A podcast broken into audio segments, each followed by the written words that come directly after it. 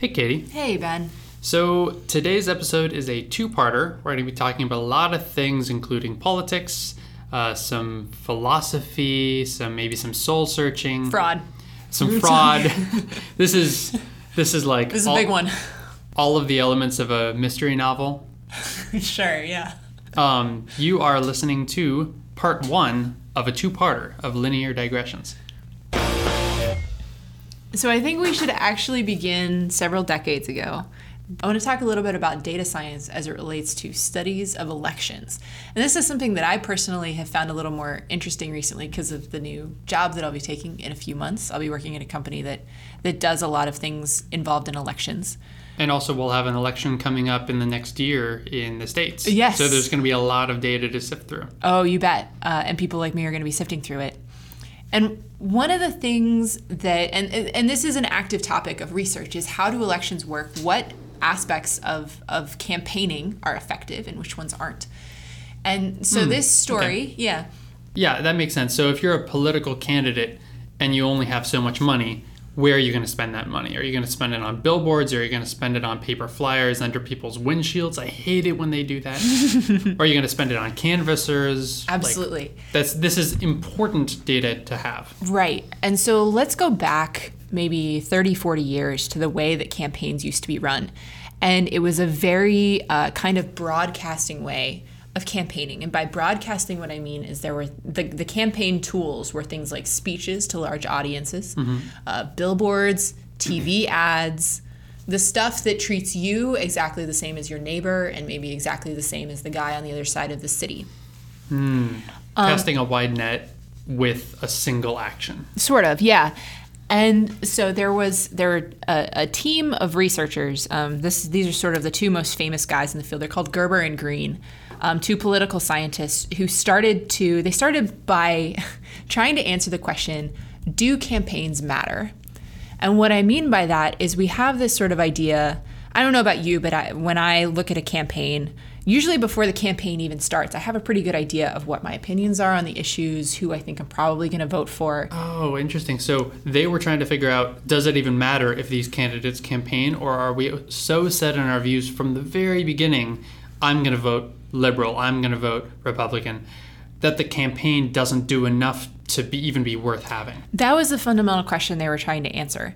And so the way that they did this, this is a very important and, and subtle point of doing research like this, was they had a randomized controlled trial. And so the idea of a randomized controlled trial is imagine that you, Ben, exist in the world, and uh, I'm trying to test the hypothesis of whether campaigning affects whether you vote for me or not in Okay. an election. And there are sort of two aspects to this. The first one is can I convince you that I'm the person you should vote for? Second aspect of this is can I convince you to actually leave your house on election day and go vote? um, but okay. we'll, we'll set that aside for a moment. And so, in a perfect world, what I could do as an experiment is I would have two copies of you. And one of you, I would send a canvasser to knock on your door. I would send you a flyer and put it on your windshield, and you'd be mad at me. Yeah, right. I would put an ad on your favorite TV show. Mm, plot twist. I don't watch TV. Dun, dun, dun. So this is Ben 1 you're doing all this. This has been one. And then in a perfect world, I would have Ben 2, and I just leave Ben 2 to live his life Just leave me alone. happily alone. Now, of course, we don't live in a universe where uh, where we can. Yeah, no, I was going to ask that. I mean, like, ideally, you'd run an election where everybody campaigns, and then you'd run an exact identical election with a copy of everybody on the planet Earth, Earth Prime or something, Mm-hmm. and you don't run the campaign, and that'd be a really easy way to see, you know, clearly, all else being equal, does the campaigning have an effect? But we can't do that. exactly. And so the way that, in general, we deal with this problem is with randomized control trials. Okay. And so if- what, yeah, what does that mean? Right. So what it means is we have a large number of people, and we randomly assign them to either a group that gets the treatment. So in this case, that would be the group that gets campaigned to, um, and then the other uh, randomly selected group will be the people who we leave alone. And Okay. yeah, So right now we're not talking about Ben 1 and Ben 2. We're talking about large numbers of people And if you split them into group A and group B, and you have enough people, statistically, it's unlikely that you're going to get all that much noise. Yeah, and so it's important that you have a group that's large enough that it evens out who gets the treatment and who doesn't. But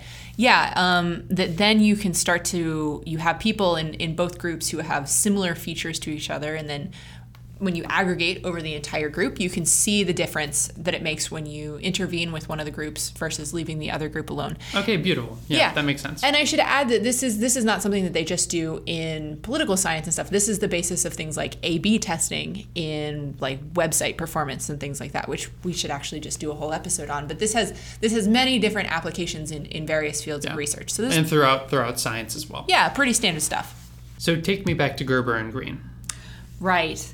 So Gerber and Green have this idea to do randomized controlled trials, and they wanted to understand how much of an effect it makes on who you vote for and whether you even vote in the first place mm-hmm. if if someone shows up to try to campaign to you. And this was a surprisingly difficult thing to do actually, because on the one hand, of course we want to know this, you know, this is this is a very interesting question to be able to answer and we should know whether campaigns make a difference. On the other hand, if you're the guy who's the candidate, you don't want some professor coming in and saying like, "Hey, can you do me a favor and not campaign to a bunch of people?" I tell them, no, this is my big shot. Leave me alone. Right. I'm campaigning. and that's why I think in, in some ways it took as long as it did. You know, this is a fairly recent innovation to do randomized yeah. controlled trials of this So stuff. That's how why. did they how did they run this experiment then? So they basically did, um, like I said, they randomly assigned people to different groups. Uh, they were at Yale at the time, so they did this particular experiment in New Haven. And so they assigned you to one of several different groups, again, randomly. And there was one group that didn't get any intervention. There was a group that got a, a mailer. There was a group that got someone who showed up at your door. I might be forgetting a couple of categories, but they basically then tracked who got what treatment and whether they showed up to vote.